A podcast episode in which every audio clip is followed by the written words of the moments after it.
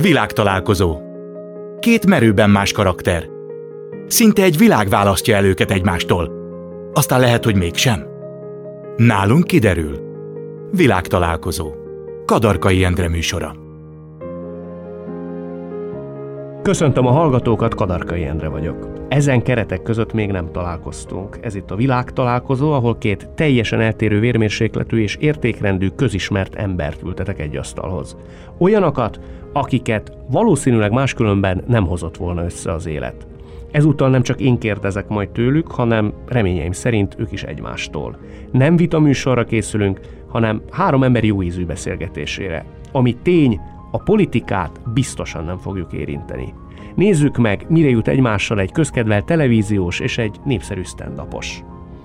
Endre Judit 22 évig volt mindannyiunk televíziós családtagja.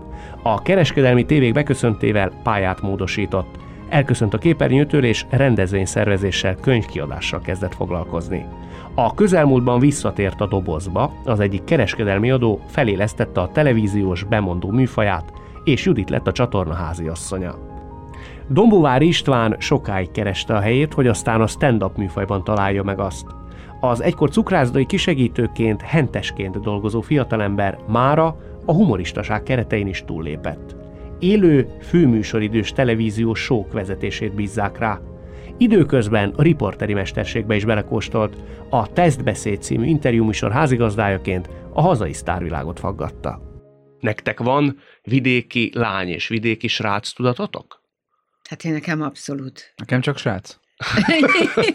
Igen, ez igaz, én nekem is. Tehát vidékiség tudatom van, én ezt őrzöm 66 éve. Az miből áll? Hát közel élek a természethez, tehát ez fontos. Fontos, hogy egy ember léptékű városkában élek ma is, ahol egymásra köszönünk, ahol elhangzik a hogy van, és akkor még megvárják a választ. Szóval nem vagy pesti? Abszolút nem, nem, nem, nem. Judit, az igaz, hogy te kezdetben egy ilyen klasszikus, pirulós, gyámoltalan vidéki kislány voltál? Ez abszolút igaz. Jószerivel ebből még mára is maradt. Mi maradt belőle? Hát például, a, a, ha olyan helyzet van, akkor, hogy, hogy éppen belepirulnék, akár egy kedves uh, gesztus felém, vagy, egy, vagy megszólít valaki, és, és valami kedveset mond nekem. Effektíve belepirulsz a mai napig? Bele, úgyhogy szoktam mondani a nőknek, hogy a smink az egy nagyon jó kis bújóhely, tehát most is van rajtam egy leheletnyi, mert mondom, itt két férfi emberrel ülök együtt, Isten tudja, mi történhet, de való igaz. Én... Ne rohanjunk ennyire előre. való igaz, én is ugye igazi falusi környezetből kerültem el, nagyon visszahúzódó voltam, nagyon gátlásos kislány voltam, tehát ez, ez valamiféle csodája az életnek, hogy mégis ez lett a szakmám, ami. Miért lett ez szerinted? Tehát egy feszengő vagy félszeg uh-huh. lány, az hogy tud kinyílni, és önazonos lenni, posztalan lenni, amikor milliók uh-huh. nézik?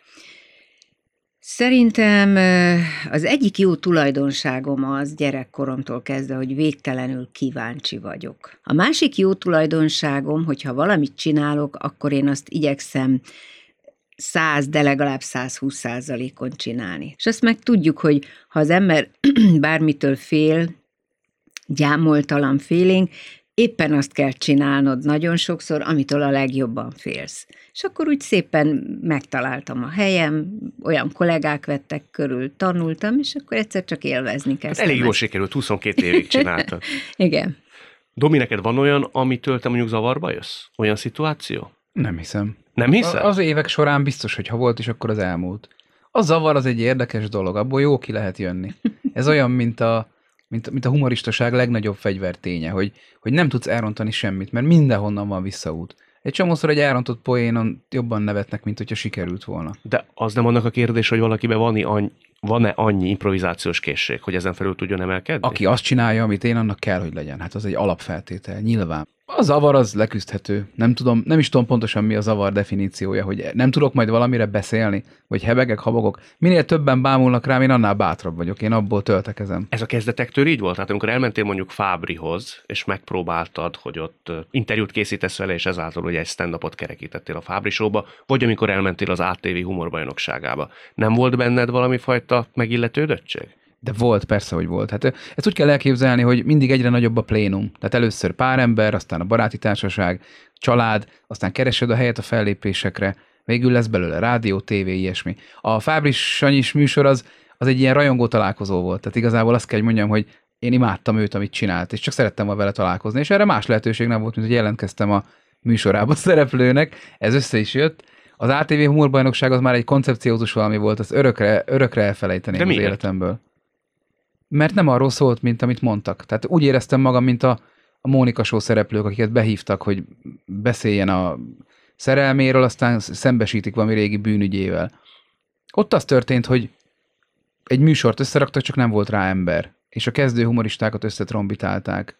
És ha tudtam volna, hogy hogy régi, azóta levitéz lett művészek ilyen plastiklapocskákkal pontoznak engem, akkor soha nem jelentkezek ilyenre. Az engem úgy vetett vissza két évet a szakmámba, hogy még csak egy éve voltam benne. Olyan értelemben visszavetett, hogy elgondolkodtál azon, hogy egyáltalán érdemes ezzel van. foglalkozni? Így van. Olyan, olyanok közölték, hogy, hogy szar vagyok, akik életükben három-négy jelenetet adtak elő, és azzal hakniztak. Hiszen nem volt YouTube, nem volt internet, egy-egy műsor eltartott 30 évig is, mire körbejártak vele az hát most már nevesítsük az illetőt. Nem, ez nem egy ember volt. Ez nem egy ember Ez egy volt. éra inkább, egy éra, ami, ami, a, ami a, a régi idők pajzsa mögé bújt. Nem tudom egyébként miből jött ez ki. Nyilván idős férfiak voltak ezek nagy részt, mi meg még fiatalok. De nem, nem esett jól, és ez nem az a klasszikus valami volt, hogyha elmegyek egy, egy megmérettetésre, akkor az is benne van, hogy bukó lesz. Én ott nagyon durván megkaptam. De mit mondtak, ami mondjuk igazán szívig hatol? Furra eltanácsoltak. Abszolút nem vagyok alkalmas, se fazonilag, se hangilag, se megjelenésileg erre a pályára, sehogy. Egyáltalán. Teljesen a földbe döngöltek. Ezt később tisztáztad egyikükkel, másikukkal? Igen. És az hogy nézett ki a gyakorlatban? Hát addigra, mire személyesen találkoztam velük mindannyiukkal, addigra nekem minden ellenérzésem és haragom elpárolgott. Plusz népszerűbb és híresebb voltam már, mint ők. Hát úgy könnyű ebből a É, persze. Ez nem az én érdemem, ez a része, csak ki kellett várni. Ja, nem voltatok még úgy, hogy neki duráljátok magatokat, hogy majd jó nagy balhé lesz, és mire hazaértek, akkor azt mondjátok, hogy, hogy tudod mit, ígyunk valamit. Ez, a, ez, az, ez az emberi természetnek a, a csodálatossága szerintem, hogy, hogy minden el tud párologni. Az alkalmazkodó képesség. Judit, kezdetben neked is, ha nem is azt mondanám, hogy rögösen indult, de azért volt egy-két méltatlan mondat, például Fischer tanár úr részéről. Állítólag először azt mondta, hogy te Szegeden dolgoztál, Igen. és amikor elmentél egy castingra, akkor Igen. azt üzente ki, hogy se szépen nem tudsz Igen. beszélni, se szép nem vagy, Igen. és állítólag volt egy olyan mondata, hogy két szék sajnos nincs a magyar televízióban, hogy elfér rajta. Ez úgy volt, hogy... Ezek szerintem elég bárdolatlan De szép, igen. Valóban azt üzente ki tanár úr, hogy csúnya is, csúnyán is beszél, de azért ezzel a kislányjal megpróbálkozik. És érdekes, hogy látod, ez így sztoriként elmesélve jó, de nincs bennem egy ilyen fájó érzés, hogy ó, hát akkor engem csúnyán. Akkor se volt? Szerintem nem. nem. Egyszer nem. se síratott meg? Mi, megrikatni, erre gondolsz? De biztos volt olyan, amikor mentem haza, és azt éreztem esetleg, hogy azért lehet, hogy ez nem az én világom, vagy nem az én helyem. Ami meg a két széket, hát én soha nem voltam egy nátszál, tehát gyerekkorom óta falun gyakran ez a szélem hosszam egy méret voltam, és aztán kicsit alakultam, de a tanár úr, tehát látod... Nagyon diplomatikus vagy. Ne legyél már ennyire tekintélytisztelő. Köszönöm, második mentorom.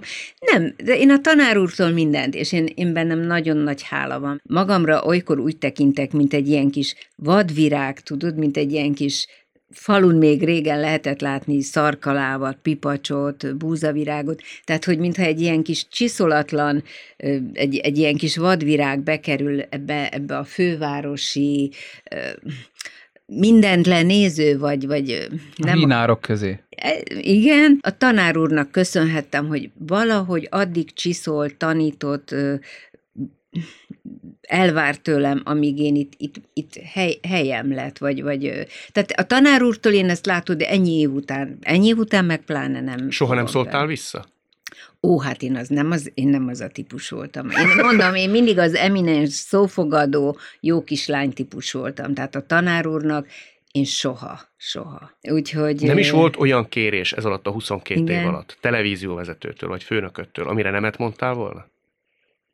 Volt olyan, én például ö, se, nem tudtam átlépni azt a határvonalat, nem egyszer volt olyan, hogy jött a szilveszteri műsor, és na, bemondók, akkor énekelnek, meg táncolnak, meg sose felejtem el, Huszti Péterrel lehetett volna egy ilyen szilveszteri műsorban táncolni, és még utolsó este is hívott a műsorszerkesztő, hogy de Judit, hát ez olyan jó lesz, meg olyan különleges, meg itt te, meg minden lány benne van. Tehát én olyat soha nem vállaltam el, és ez mind a mai napig így van, amiről azt érzem, hogy, hogy nem nekem való, hogy nem tudnék benne.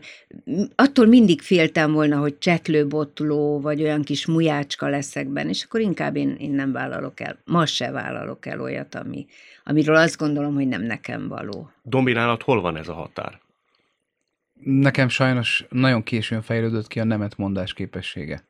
Nem attól féltem, hogy majd nem hívnak újra, vagy valami, egész egyszerűen attól féltem, hogy megbántok vele embereket, hogyha nemet mondok. Úgyhogy én mindenféle baromságot elvállaltam, sokat. Volt olyan, amire ma már azt mondod, hogy a ciki cikie?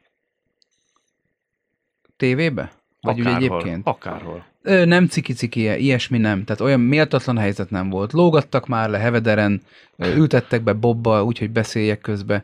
De én megláttam benne a poén faktort. Inkább azt mondanám, hogy olyan típusú rendezvényekre nem megyek már el, ami, ahova szerintem nem való. Személyes események, privát rendezvények, ahova megrendelnek úgy, mint egy terméket. Ki nem tud nemet mondani. Mindez nem abból fakad egy ilyen embernél, hogy mindenkinek meg akar felelni? De biztos. Szerintem igen. Egyrészt nagyon könnyű összekeverni a, a nemet mondást a, a nagyképűséggel, az allőrrel, hogy én nem vagyok hajlandó. És az ember inkább attól tart, hogy egy olyan skatujába teszik, ami ő nem. Tehát inkább, inkább belemegy dolgokba. Ez most alakult ki bennem. Most, hogy volt olyan év, hogy egyszerre három különböző tévécsatorna is hívott főzőműsorba. És akkor elgondolkodtam. Én sem mentem főzőműsorba például. De te tudsz főzni, én nem. Hát, én különbség. nem vagyok egy nagy házi asszony, nem, nem ezért nem mentem. Én a rossz felét kenem meg a kenyérnek. Már ha van rossz vele a kenyérnek. Igen. De aki ilyen eminens volt, mint te például, Igen. Judit, az hogy jut el odáig, hogy egész egyszerűen egyszer már azt mondja, hogy én el tudom dönteni, hogy nekem mire van szükségem, úgy vagyok jó, ahogy vagyok, ha kellek, kellek, ha nem, nem. Már pedig te jutottál ebbe a stádiumba. Azt nem mondanám így. Talán ma már azt mondom, hogy én magamnak így elfogadható vagyok, és így vagyok jól, ahogy vagyok. Kezdet-kezdetén nem voltam én azért ilyen önmagammal békében, vagy önmagammal elégedett, tehát ez azért egy hosszú fejlődési Mi bajod folyamat. volt magaddal? Ez hát most nem tudom majd István erről mit mond, aki túlsúlyos, annak az egy örök, örök rossz érzés, hogy hogy ápoljam és eltakarjam a széles csípőmet, hogy, hogy, hogy, hogy álljak ki színpadra. Most erre persze mondhatnád, vagy mondhatnátok azt, hogy persze, ha ennyire zavart, hogy túlsúlyos vagyok, akkor miért nem fogytam le 58 kilóra? Valószínűleg ebben meg benne volt az az bika énem, hogy azért, ugye itt is most itt van előttem egy tálca süti, nem titok már Én egyet meg. vagyok. Te is bika vagy? Szóval nem, nem volt meg az a kellő akaraterőm. Tehát ha már választani kellett, akkor maradtam, hogy olykor egy jó tepertő, vagy kolbász, vagy mákosrétes, vagy nem tudom. Tehát, igen. Ez az egész egy nagy vicc, semmi több. Tökéletesen elégedett voltam világéletemben magammal. Én mindig 100 kiló fölött voltam, de én nem egy tohonyakövér voltam. Én, én lefutom a félmaratont, én heti háromszor járok edzeni. Nem a mérleg dönt. Én ráadásul humoristaként felhasználtam az összes tulajdonságát ennek. Én, én tökéletesen el vagyok. Én ezzel gyönyörűen félrevezettem mindenkit. Én is ezt szoktam mondani egyébként, hogy... De én így is gondolom. Hát most már én is azt, tehát akkor ma már én is, mert Ráadásul te csak derékig látszódtál végig. Hát de, de köz, de hát azért a képernyőn, de hát azért nagyon sokat dolgoztam én is így színpadon, és így házon kívül, ahogy annak idején Most is mondom. csinos vagy, fogalmam Köszönöm sincs a problémád szépen. miben létét, nem tudom, nem, nem látom. Én elmondjam nektek, miért nem mondanám, tehát a, az elmúlt években ez egyébként egy tipikus női, tehát a változókor után még vékony nőknél is megjelenik, hogy elkezdenek pocakosodni, és engem ez, ez zavar a pocakom. De hogy visszatérjek, tehát szoktam azt mondani, és így is érzem, kedves István, hogy sok 20 évesnél fittebb vagyok, aktívabb vagyok, tehát ez a heti, heti 5-6-szor 5-6 kilométert alkalmanként legyaloglok, jó tempósan, tehát ez az életem része. És, és tényleg az a lényeg, hogy, hogyha így lehántanánk ezt a kis pihe puhasságot rólam, tök izmos a combom, a, érted? Tehát, na jó, mindegy, most már belemerültem. Nálam is, a... nálam ugyanez van, itt nincs is mit lehántani. Ez, ez valami, valamiféle nagyon fura beidegződés, és majdnem egyidősek vagyunk, de ez érdekes, hogy, hogy ez, ez, ez a generációkat átszőné, ez a, ez a felületesség. Hát ez, ez nem ér ennyit, mint amit beszélünk róla, könyörgöm. Mindenkinek olyannak kéne lenni, mint az Endre. Mindenkinek olyannak Na, kéne lenni, mint én. Nem azt mondom, csak, csak hogy most mi, ne, ne, tehát egyrészt nem mi vagyunk a két véglet, tehát túlságosan sok időt töltünk azzal, hogy másokhoz méricskéljük magunkat. Milyen uh-huh. érdekes, hogy ilyen, ilyet soha nem mond valaki, hogy ó, de szeretnék olyan okos lenni, mint Juhász Gyula. De nem, mindenki csak a külalakról beszél. Szakmailag te kihez mérted magad? Senkihez, nincs, nincsen példaképen meg ilyenek. Odáig én nem jutottam el. Mindenkiből kedveltem valamit. Fábri nem volt egyfajta előkép? De igen, de, de Fábri az egy nagyon speciális valami. Tehát az, ami, ami ő, az csak ő. Tehát ő, ő, ő egy, egy kakuktojás, tehát ő egy nagyon-nagyon furcsa figura. Privátban is, képernyőn is. Azt tudod például, hogy ő mit, vagy miként viselkedik, vagy vélekedik veled kapcsolatban? Ö, igen, tudom. És az elmondható? Persze, semmi, semmi rossz. Évente egyszer szokott felhívni, és akkor mindig kiderül, hogy téves. Téves? Tehát, igen. Tehát én, én, én elhittem egy darabig, hogy, hogy, hogy ő engem jegyez, és hát nem, annyira nem. Már a keresztnevemen szólít, már az is valami. Uh-huh. Ő egy nagyon speciális, érdekes figura, és nagyon utálom, hogy mindenkinek csak az ragadt meg, hogy leköpött egy képet, meg hogy agresszíven beszél és csúnyán beszél. Ő egy nagyon-nagyon művelt, okos, iskolázott ember. Csak van egy stílusa, amit, amit, amit ne, ami nehezen emészthető. Sanyiról annyit kell elmondani, hát ha hallgatja ezt a műsort, hogy, hogy aki gyűlöl, azt gyűlöli, haláláig, akit pedig szeret, azt üldözi a szeretetével. Tehát ő egy végletember. Te valahol középtájon helyezkedhetsz akkor el. Valahol középtájon, igen. Egy olyan ember, aki sokáig megfelelési kényszertől volt vert, vagy áldott, ez aspektus kérdése, azt nem érdekelte különösen, hogy az az ember, aki miatt tulajdonképpen elkezdte ezt az egészet, az hogy vélekedik róla? Dehogy nem, és rosszul is esett, bár mondom, ez a megfelelési kényszer kifejezés, ez úgy hangzik, mint valami betegség. Tehát az, hogy szeretnék valamit jól csinálni, és minél több embernek tetszen, ez, ez nem egy rossz dolog, ez egy, ez egy, ez egy intuitív, ez egy olyan, olyan tevékenység, ami az egész életedet áthatja, jól csinálod. Az sokkal durvább volt, amikor a másik nagy idol, Gávölgyi János jött szembe a rádiókabaréba, és oda mentem hozzá, és mondtam neki, hogy én az önműsorai miatt döntöttem úgy, hogy humorral szeretnék foglalkozni. Végigmért, és ennyit mondott, hogy maga szegény. és úgy hagyott ott, mint ebbe a szaharát. És ezen gondolkodtam napokig, hogy mire célzott ezzel, és miért így. Aztán mindenki mondta, hogy ő is egy speciális eset. De akkor se voltál zavarban, amikor oda mentél a Gálvölgyéhez? Zavarban nem. Amikor két-három Sódel klub után, amit nem is gondoltam, hogy például azt is olyan nehéz elképzelni, hogy, hogy mondjuk színészek, művészek, tévések mondjuk engem néznek, uh-huh. oda kapcsolnak, olyan nehéz elképzelni.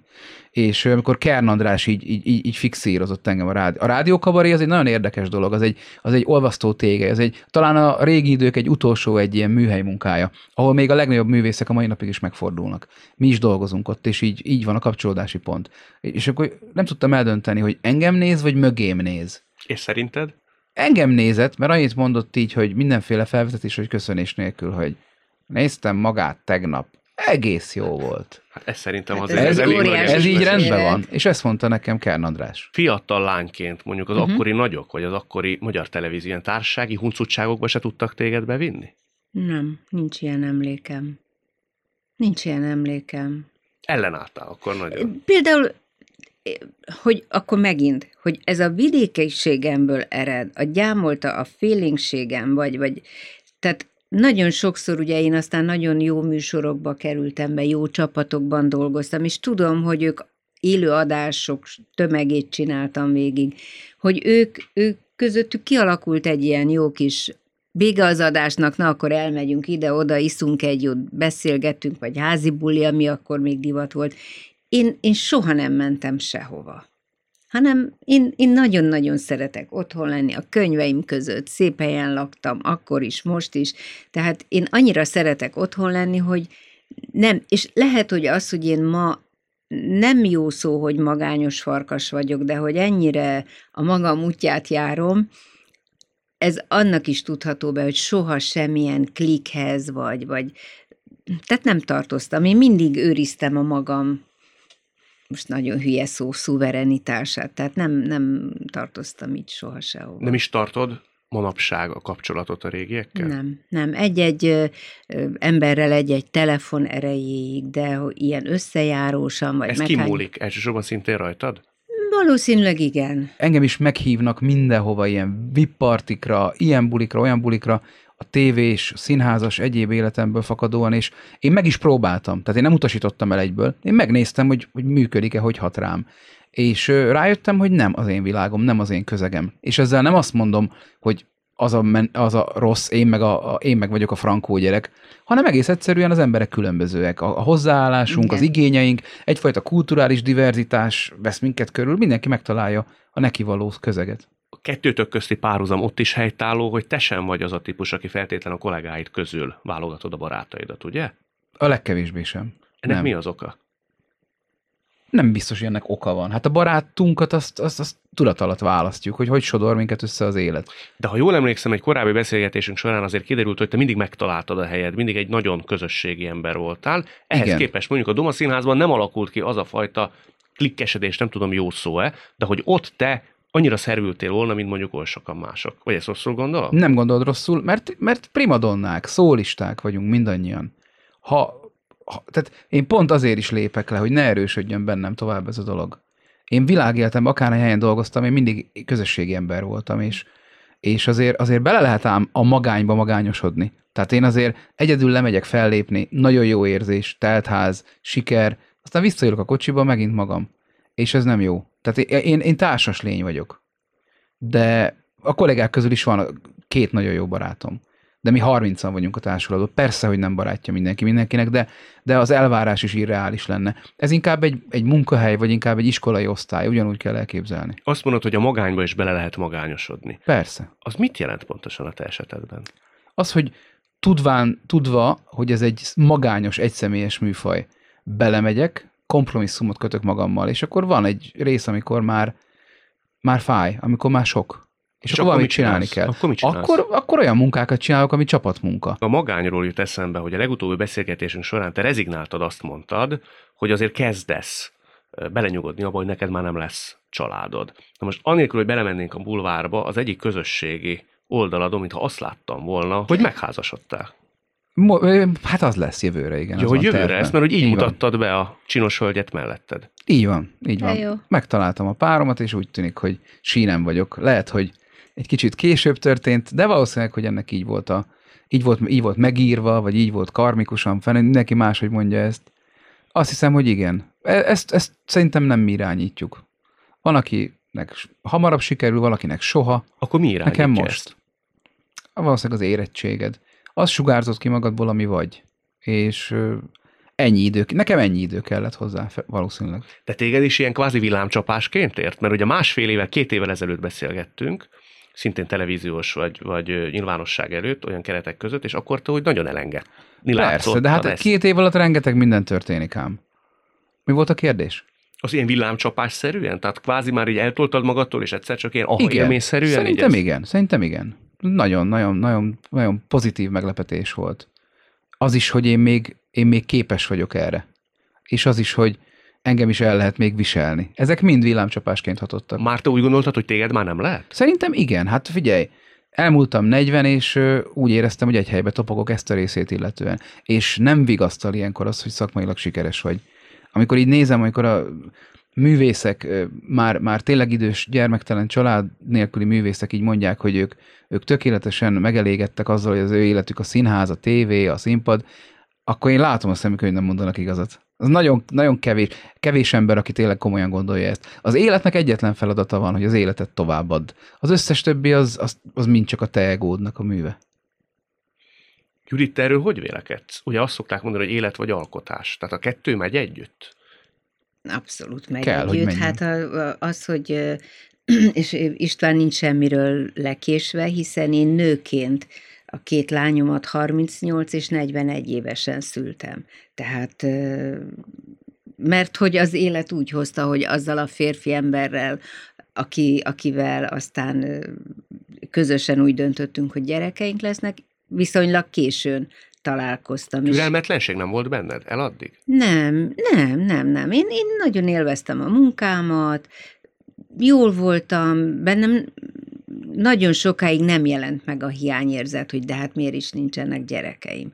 És és egy határozott emlékem van arról, amikor ez az, ez az érzés és ez a vágy megszületett, egy húsvét alkalmával, ott eszegettük a sonkát, tojást, tormát, nagy csönd volt a házban, és így áthasított rajtam, hogy ahol gyerekek vannak, ott most ricsaj van, vidámság van, jóked van. És, és akkortól indult el bennem, bennünk az, hogy na, akkor mégiscsak neki fogunk ennek.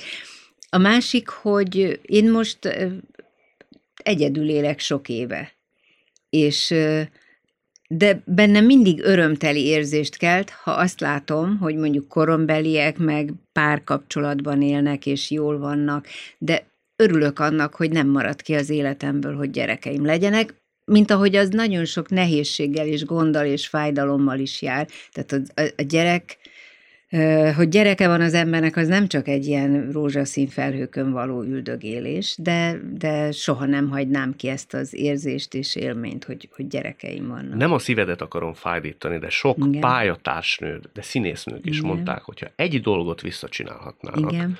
Az, az leginkább az lenne, amikor a munkájuk elszólította őt a gyerekük mellől. Neked volt ilyen? Amikor úgy nagyon sajnáltad, hogy most miért nincs, miért nem tudsz ott lenni a két kislány mellett? Nem, nem volt ilyen emlékem, hogy könnyekkel a szemembe mentem el otthonról, mert hogy nekem dolgozni kell menni, és hogy a gyerekek. Ebben szerencsém volt, hiszen a nagymamák, egy csodálatos pótnagymama is volt az életünkben, tehát mindig olyanokkal hagytam otthon a lányokat, hogy tudtam, hogy a lehető legjobb kezekben vannak, plusz én nagyon-nagyon sok időt töltöttem a gyerekeimmel. Tehát minden este, mert akkor már nem bemondóként dolgoztam, hanem inkább napi délelőtti műsorokban. Én majd minden este meséltem a gyerekeknek, most is felemlegetik, majd minden este játszottunk valami bohockodós, vidám játékot, tehát nem, én nem, nem, nem, nem volt bennem soha ilyen érzés, hogy na hát mi, én egy rossz anya vagyok, mert most megyek dolgozni. Ez de jó. Kevesen És mondják ezt a magukról Igen, mert én azt hiszem, hogy, hogy tehát én az a nő vagyok, aki azt mondom, hogy egy nőnek épp úgy a szüksége van alkotó, értelmes tevékenységre, mint az, hogy gyerekei vannak. Én így gondolom, és tisztelem azokat az anyákat, akik főállású anyák, de szerintem az embernek kellen szüksége van értelmes dologra az életében, és az nem mindig csak a család. És ha ezt most megfordítom, tehát Igen. azzal a tudattal szembesülni, hogy kvázi egyedül maradsz lévén, hogy a két lány kirepült, az nem jár valami fajta sok élménnyel? Ó, nem. Én ezt erre nagyon készültem, én nagyon tolom őket messze a világba, én, én tanulom, még mindig tanulom azt, most már négy éve, vagy néhány éve zajlik ez a jövünk, megyünk, kirepülünk, kicsit hazajövünk megint, most is a kisebbik lányom sok ezer kilométerre költözött el tőlem néhány Mondjuk hete. ekkor, mit csinálnak ők most? Mivel foglalkoznak? A Nóra végre egyetemista, sok egyetemet elkezdett, sokszor abba hagyta, de most a Corvinuson kommunikációszakon harmadéves, tehát meg lesz az első nagyfalat. A Laura lányom, ő Hollandiában tanult, ő diplomát szerzett, és most úgy gondolta, hogy, hogy akkor valahol nagyon messze a világban kipróbálja magát, és amikor azon gondolkozott, hogy ez vajon jó döntés vagy se, Szerintem egy nagyon fontos mondatot mondtam, hogy mikor, ha nem most. Tehát most menj, most csináld, most próbáld ki magad, és mert amikor már gyereked van, családod van, akkor már persze elutazol hosszabb időre, de tehát én, én tolom a gyerekeimet, hogy próbálják ki magukat. Ők eléggé búra alatt éltek kis királylányként, tehát kell, hogy ők megtapasztalják, hogy saját erejükből, saját tudásukból, hogy érvényesülnek. És persze a tudat, akár hány ezer kilométerre vannak, mindig ott van bennük, és ezt erősítem, hogy a mama mindig itt van. A mama mindig segíteni fog. Ez továbbra is a világtalálkozó Endre Julittal és Dombovári Istvánnal. Dombi, a te esetedben mennyire volt az jelen való a te életedben, hogy mindent a saját károdon tanultál meg. Ugye Judit azt mondja, hogy azért ott volt a búra, de az a legjobb, vagy az a jó, amikor a gyerek a saját példáján vonja le a tanulságokat. Neked azért volt egy 7-8 vagy 10 éved is adott esetben, amikor úgy az eminensségből, mert te sokáig nagyon eminens tanuló voltál, mondjuk úgy, hogy más irányba is elmozdultál, és ez nem feltétlen a szabálykövetésről szólt. Az egész életemet tekintve? Valami érdekes dolog történt, valami, valami, elbutult a fejem. Igazából kitűnő tanuló voltam, és aztán valami történt, nem tudjuk, hogy mi. Gyakorlatilag szinte bukásra kerültem, és nem tudtam jó iskolába menni, ott pedig a kezdetleges sikertelenségek így szépen kumulálódtak, és, és ilyen lázadó tinédzser lettem. Onnan is kidobtak, elmentem melózni, elmentem trógerolni, otthon sem nagyon láttak már szívesen, mert látták, hogy, hogy hát nem voltam jó befektetés, azt kell, hogy mondjam, és utána hát sok durva év következett, mire saját magamtól kitaláltam, hogy akkor esti iskolába leérettségizek. A durva év alatt mit értesz? Szegénység, rossz munkák, igazából. Te menet közben tudtad, hogy ez nem a te utad? Nem, közbe kellett rájönni. Hát idő telt el mindenhez. Milyen, annyira becsülöm azokat akik olyan éles, éles látók, hogy 14 évesen, mert akkor már akkor el kellett dönteni 14 évesen, hogy merre mész, milyen irányba. Aki 14 évesen már kész arra, hogy menedzselje az életét. Én még nem voltam. Nekem ez, nekem ez nem jókor jött. Elmentem rossz irányba. Semmi durva, tehát semmi börtön, meg ilyesmi nem volt. Csak rossz munkák, nem tudom, a megbecsülés szónak mi a hiánya. Vagy mi az ellentéte? A haszontalanság érzése. Igen, igen, rettenetes volt. Nagyon korán kellett kelni. Szörnyű munkahelyeim voltak, amit magamnak köszönhettem. Neked az is átfutott az agyadon, hogy amíg élsz, ez lesz a te osztály részed? Végig? Természetesen. A mai napig álmodom a húsiparral. A mai napig. Rémálom? Nem rémálom, mindig ugyanaz a sztori. Már meséltem pszichológusnak is, aki rázta csak a fejét. Minden álmomban ugyanaz van. Érzem a szagot, érzem a hideget, és fel akarok mondani. De soha nem jön össze fellapoztam álmos könyvet, és nincs benne húsipar Na, a lényeg az viszont, hogy nagyon sokáig gondoltam azt, hogy én ezeket szívesen kihagytam volna az életemből, ezt a sok rosszat, meg negatívat. Aztán sok e- év eltelt, még több év, és, és rájöttem, vagy inkább azt mondanám, hogy megállapodtam önmagammal, hogy annak, ahol most vagyok, legyen ez bármi is, annélkül, hogy túldimenzionálnám, ennek mind szerepe volt ebbe, ami most van. Micsoda? Az, hogy értékelem, hogy hogy tudok pénzt keresni, értékelem, hogy megismernek, értékelem, hogy, hogy azokért a tulajdonságaimért szeretnek, ami tényleg megy, és elnézik azokat, ami nem.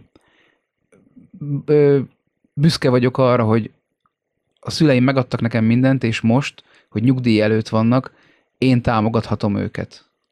Ez jó leső érzés. Igazából a tenyeré hordoz az élet. Megtaláltam a párom, jó a munkám, szeretnek, nem is utálnak olyan sokan. Egészen jó az arány. Hát és szereted, amit csinálsz.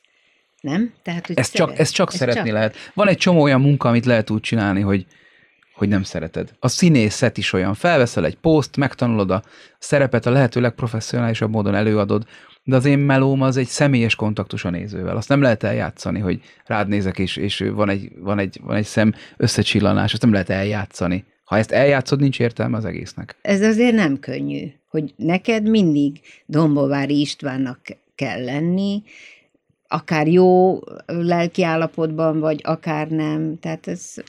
Nagyon érdekes dolog, mert ha hozok magammal valami tragédiát, vagy valami bánatot, vagy valami nagyon rossz érzést, amit lehetetlen kikapcsolni, akkor is ki kell menni 500 ember elé, és és teljesen jogosan a néző nem kíváncsi az én nyűgömre. Voltál ilyen helyzetben? Színészektől voltam, tudok olyat, voltam, hogy ugye? Voltam, voltam. Szörnyűekbe is. De büszke vagyok rá, hogy ebből semmit nem lehetett észrevenni, mert, mert jól végzem a munkámat. Ami még ránk tartozik. El tudsz mesélni egy olyan történetet? Természetesen nem. Ezek muszáj. csak ilyen nagyon privátok, tehát uh-huh. de, de tényleg annyira. És el lehet képzelni, hogy mi az, ami, amit már ilyen jelzőkkel illetek. Igen. Szörnyű dolgok, rettenetes dolgok, és meg kell rázni magadat és felmenni. Viszont akkor feloldanám egy sokkal könnyebbel. Voltak fogfájós éveim nagyon, mert nem mertem elmenni fogorvoshoz, mert félek tőle. És, Ebben is hasonlítunk. És fájtak, foga, fájtak a fogaim nagyon sokáig. És nyomtam magam fájdalomcsillapítókkal, aminek nincs értelme, mert ha kiáll, elfogy, akkor még jobban fáj. Arról le kell állni, meg amúgy is egy buta szokás. Amikor észrevettem, hogy amikor fellépek abba az egy órában nem fáj semmi, akkor, akkor már örömmel mentem fellépni. És kérdezték, hogy nem veszel be egy algopirin? Nem, nem, mindjárt megyek fellépni, ott úgyis elmúlik. Ja, és utána visszajön.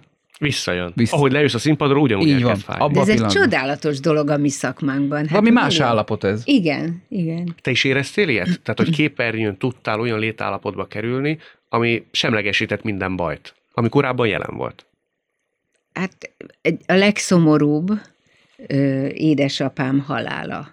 Tehát egyik nap meghalt, és két nap múlva egy, egy nagyon fontos műsorban kellett szerepelnem. És megkérdezték a főnökeim, hogy képes leszek-e rá. És, és azt mondtam, hogy igen, igen. Tehát mondhatnám azt is, hogy a gyász pillanataiban az első pillanatain átsegített az, hogy dolgoztam, hogy ott, ott lefoglaltam a lelkemet, agyamat, és nem azért vállaltam, hogy jaj, akkor most a karrieremben, akkor ott majd hiány ér. Nem, hanem egyszerűen ez a munkám, ez a szakmám, és, és nem engedhetem azt, hogy, hogy, hogy bármi kilendítsen. Nem is abból. mérlegelted esetleg, hogy lemond? Nem, nem, nem. Hát ez a bizonyos kötelesség, tudod, az eminens. Hát ez elég, ember. igen, az elég erős. Vagy inkább az is, hogy tudjuk, hogy nekünk azért ez, ez egyfajta terápia. Igen. A szó legnemesebb szerint, értelmében. igen. Terápia? Igen. Azt mondod? Uh-huh. Aha. Amikor nagyon sok fellépésem van, akkor van olyan időszak, amikor úgy érzem, hogy többet vagyok a színpadon, mint azon kívül. És olyan is van, hogy hogy ott, ott vagyok otthon, ott élem a mindennapjaimat kint emberek előtt, és van, amikor a két színpad közötti életet érzem ilyen pseudónak, és, és nem tudok mit kezdeni magammal. A legrosszabb, mai napig nem tudom, hogy kell csinálni azt, hogy amikor lejövök a színpadról, és megtapsolnak, és hogy utána hogy váltsak vissza az én eredet- eredeti életembe, amikor megyek le parizert venni. Mai napig nem tudom ezt, hogy kell csinálni. Ebbe vagyok a legesetlenebb. Azért te nagyon sokat változtál szerintem. Az alatt az idő alatt, amikor, vagy amióta mi látunk téged színpadon. Most megnéztem az első Fábri Béli szereplésed, ezt a bizonyos szereplésed. Nem volt igazi szereplés. Szerintem emberileg változtál te sokat, nem? Mintha azt ne, ne enged, hogy bebeszélj magamnak. Szerintem árnyalatlanabb voltál, hegyképbe egy picit, talán sprődebb is. Ezekbe például szerintem elképesztő nagy a fejlődés. Nagyon kedves vagy, de azért ne tekintsünk el a ténytől, hogy eltelt 15 év, tehát mindenki változik. Mindenki változik. A hegykeség meg a sprödség az, az, a, az a nétívséget is jelenti, tehát az nem feltétlenül rossz. Aztán már később ugye ki kellett valamennyire moderálni magát az embernek, hiszen mégiscsak színpad, meg kamera, lehet, hogy máshogy nézek, máshogy beszélek, mint akkor, de és ez is én vagyok, de ez már egy idomult valami. Jó, tanul, mint hogy tanul az ember. Utána az információt megszerzel, egy könyvet elolvasol, utána már veled lesz.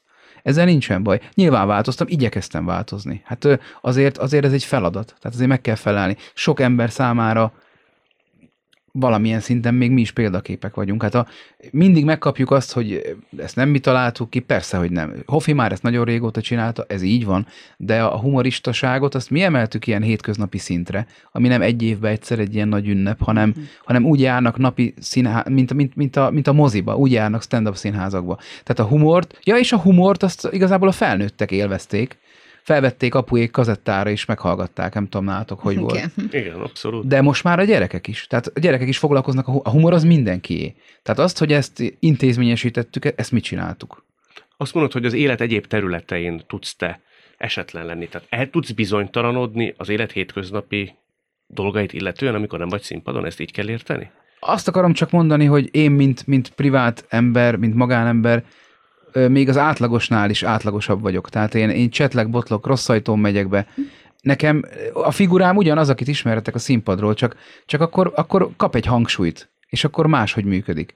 De most, hogy idejöttem, háromszor is elrontottam egy kanyart. Tehát, hogyha ezt valaki látta volna, ez nyomorult volt. A színpadon ilyet nem engedek meg magamnak, ott nálam van az irányítás. Ott úgy történik minden, ahogy, ahogy azt én csinálom, és a, a, a privát életemben gyakran elveszítem az irányítást. És ez egy ilyen es, esetlen szórakozott valami megy át, de nincs ezzel baj. Az a jó ebbe az egészbe, hogy gyakran emlékeztetni kell magadat arra, hogy honnan indultál. Muszáj. Muszáj kicsit, egy, egy nagy, egy-két nagy virtuális büdös pofont én kiszoktam osztani magamnak. Amikor így elkezdek rinyálni, hogy le kéne cserélni a kocsit, vagy ó, még mindig ez a telefon, akkor azért kiosztok mag, a régi pistikének kiosztok egy-két nagy sallert, hogy azért szedd össze magadat. Mert akkor álmodsz ezekkel a hentes üzembeli dolgokkal, nem? Nem, azokkal gyakran álmodok. Tehát, tényleg már, már a pszichológus mondta, jaj, csak ne megint ezt a húsipart, már egyszer nem, ezt már kibeszéltük. Ez az Hát, hogy egyetlen. vissza kéne menned egy... Vissza, vissza egy szoktam hét. menni mindig. Gyakran, ha, hát, ha... már rég nem üzemel. Ja. Rég nem üzemel, el szoktam oda zarándokolni. Mint De az ilyen régi horrorfilmekben. üzembe, ahol, ahol megint éreznéd a szagot, a hideget, és lehet, hogy ezzel egy... Léptem is fel ilyen helyen. Igen? Nem jött vissza nekem, konkrétan ahhoz a helyhez van valami Aha. kötődésem, valami beteg kötődésem. A legutoljára elmentem, akkor egy, egy már, már csak őrzik a portát, már nincs ott mhm. semmi.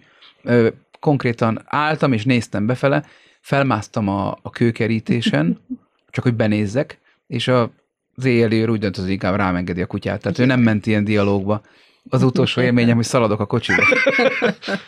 Gyuri, te visszamentél azóta a likőripari vállalathoz? Mert hogy ott dolgoztál előtte könyvelőként, mielőtt a televízió Igen. által megismertünk. Nem, nem, de ha elsuhanok Szolnokon, ott a, a hely közelében, akkor átvillant rajtam, hogy én itt dolgoztam.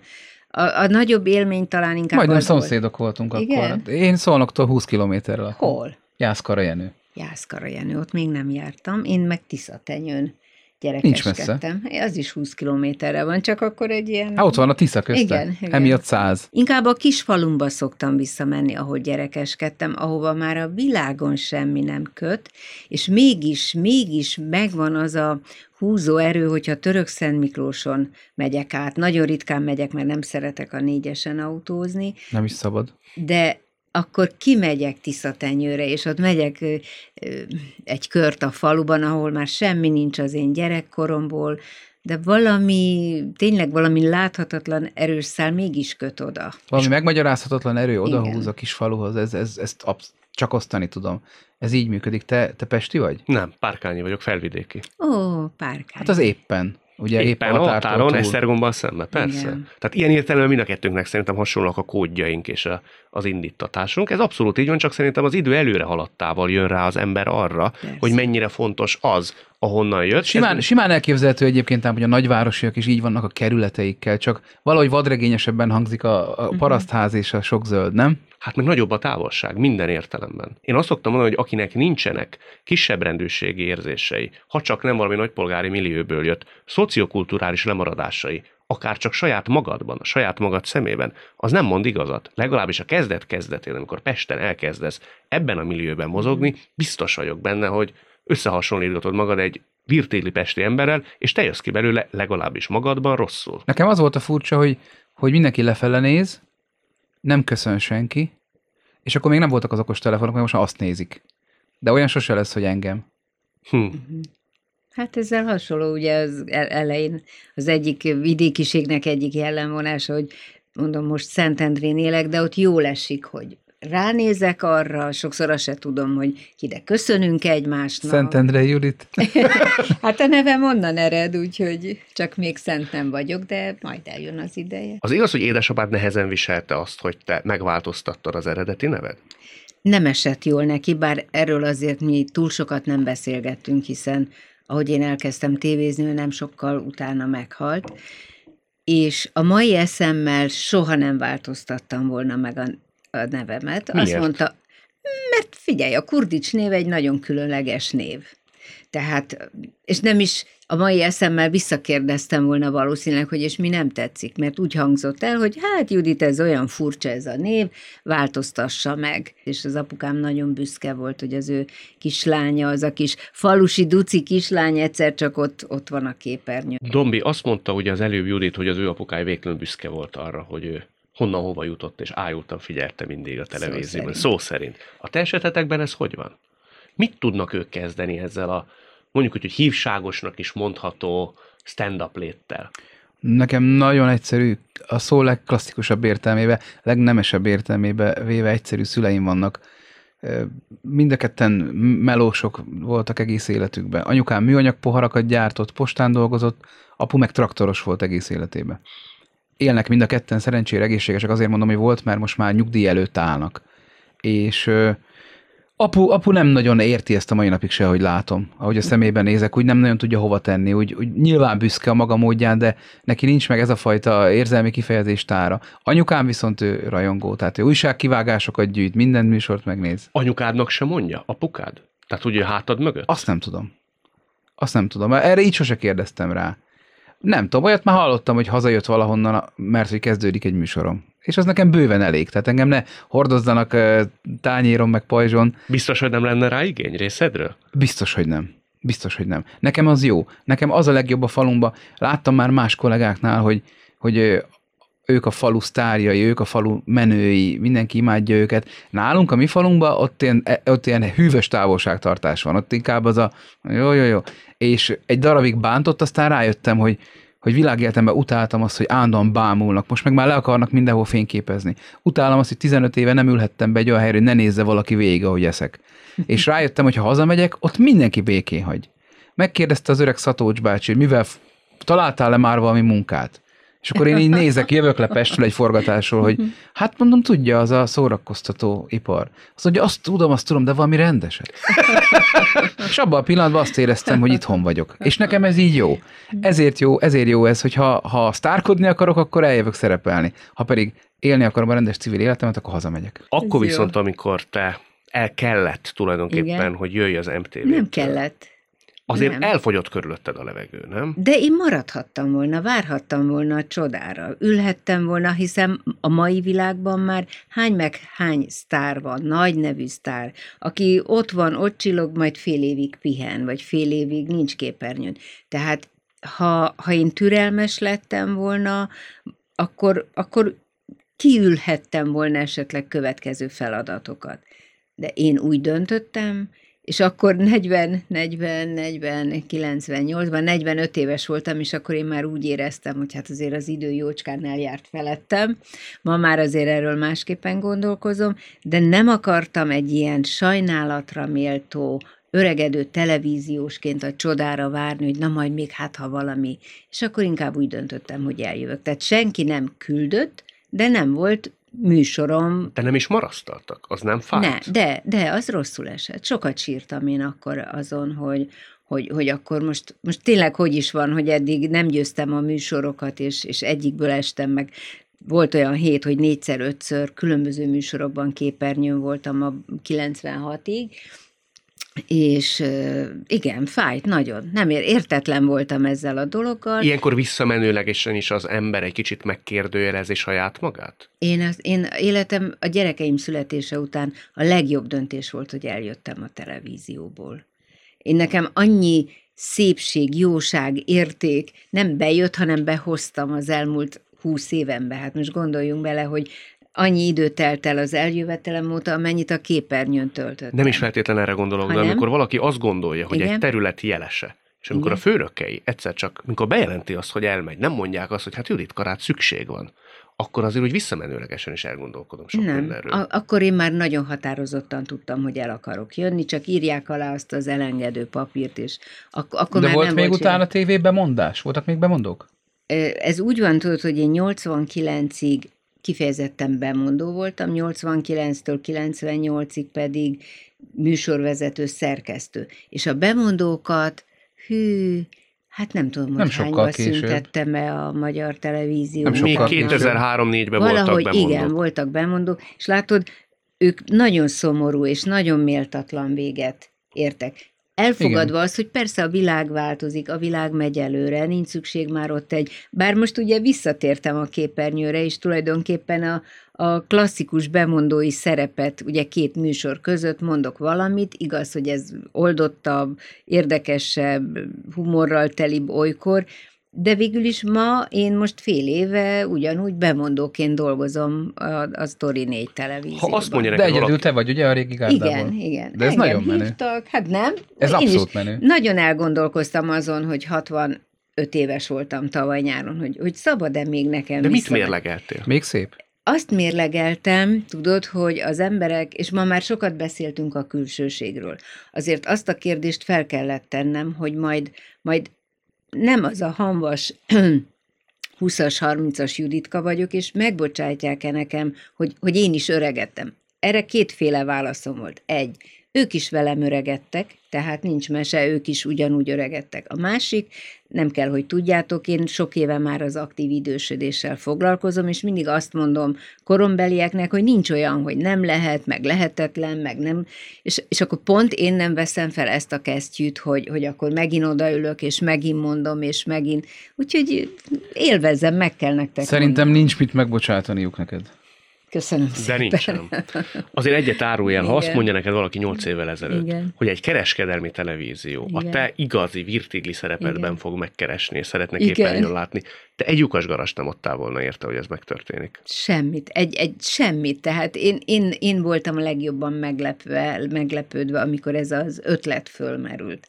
Tehát én ezen csak nevettem, tudod, de én nagyon, tehát az idősödésnek számomra nagyon jó részám az is, hogy az ember önmagán olyan jókat tud mulatni, meg annyi öniróniával tud az élethez, a dolgokhoz viszonyulni. Tehát sokan megijednek az idősödéstől, és persze én is szeretnék száz évig élni, aktívan, jó szellemmel, de, de az idősödésnek nagyon sok előnye van. Tehát például az egyik ez, hogy, hogy, hogy, hogy tudsz magadon mosolyogni, hogy, hogy olyan, na jó, el kell fogadni, hogy az élet hol fent, hol lent, hol fent, hol lent, és amikor épp lent vagyok, mert igen, én is nem egyszer voltam, vagyok, és biztos leszek lent, de, de hát úgy is tudom, hogy aztán meg megint jön valami. Hát a Úgy. természet jellege Nem? mindig nulla. Persze. Hát Igen. Jó Isten X-re játszik, szokták volt mondani. én is észrevettem, Én hogy azért jobban szeretem, bocsáss meg, ha nulla fölött egy egy kicsit. picivel. Igen. Úgy szokott lenni. De azért általában minden jó dolgot követ egy rossz,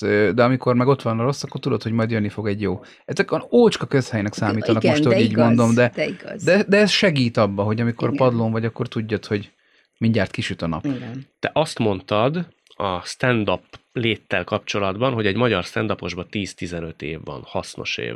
Ha jól számolom, most jársz a 14-nél. Te vagy a szabályt erősítő kivétel, vagy készüljünk arra, hogy mondjuk egy éven belül te más pályát fogsz. Nem, ezt lassan most már tényleg be kell fejezni. Ezt most komolyan igen, mondod? Igen, igen, igen. Na hát tényleg. ezt nem hiszem el. Biztos, hogy igen. Nem biztos, hogy sokáig kell bohóckodni, azért ez egy más típusú valami. Ezt, ezt, ezt nem tudom, meddig lehet hitelesen csinálni. Nem szeretnék ebbe beleragadni. Engem még sok minden más is A érdekel. Is- televízió nagyon, ugye? Tehát Hogy? a televíziózás, akár egy ilyen beszélgető műsor vezetése. Hogyne, hát csináltam is ilyet, tudod. De azt se folytatták. Hát ez, ez teljesen, ugye ki vagyunk szolgáltatva. Mondanám, hogy a kereskedelmi televíziózásnak, de hát a köztévénél is ugyanez van. Tehát valakik döntenek arról, hogy egy műsor lesz-e, vagy nem. Te Dombi, egy olyan ember, szabad ne feled, egy olyan ember, aki azt mondja, hogy Isten igazából a színpadon önazonos.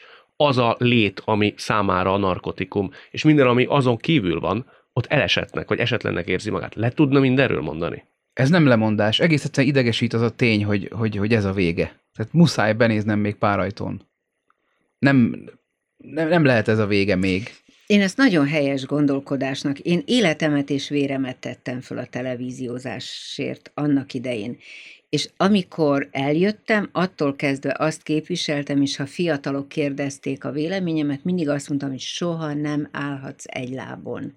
Tehát soha nem, mindig kellenek új ajtók, ahogy fogalmazol, tehát, és az elmúlt húsz évem erre bizonyság, hogy, hogy amikor azt mondtam, annyi új, az, hogy egy csomó könyvet megírtam, hogy előadásokra hívnak tartani, hogy nem csak egy ilyen kis csacsogós író-olvasó találkozó, tehát annyi új dolgot hoztam be az életembe, aminek nagyon örülök, mert ha csak azon az egy lábamon állnék még most is, ami ugye a televíziózás, akkor, akkor kevesebb lenne az életem, vagy én magam lennék kevesebb. Hát akkor nyissatok sok új ajtót, és nagyon örülök, hogy hallhattunk, láthattunk benneteket.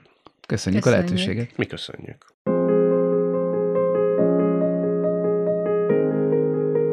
Jövő héten ugyanebben az időben két új világot, két új karaktert mutatunk be önöknek. Világtalálkozó. Kadarkai Endre műsora.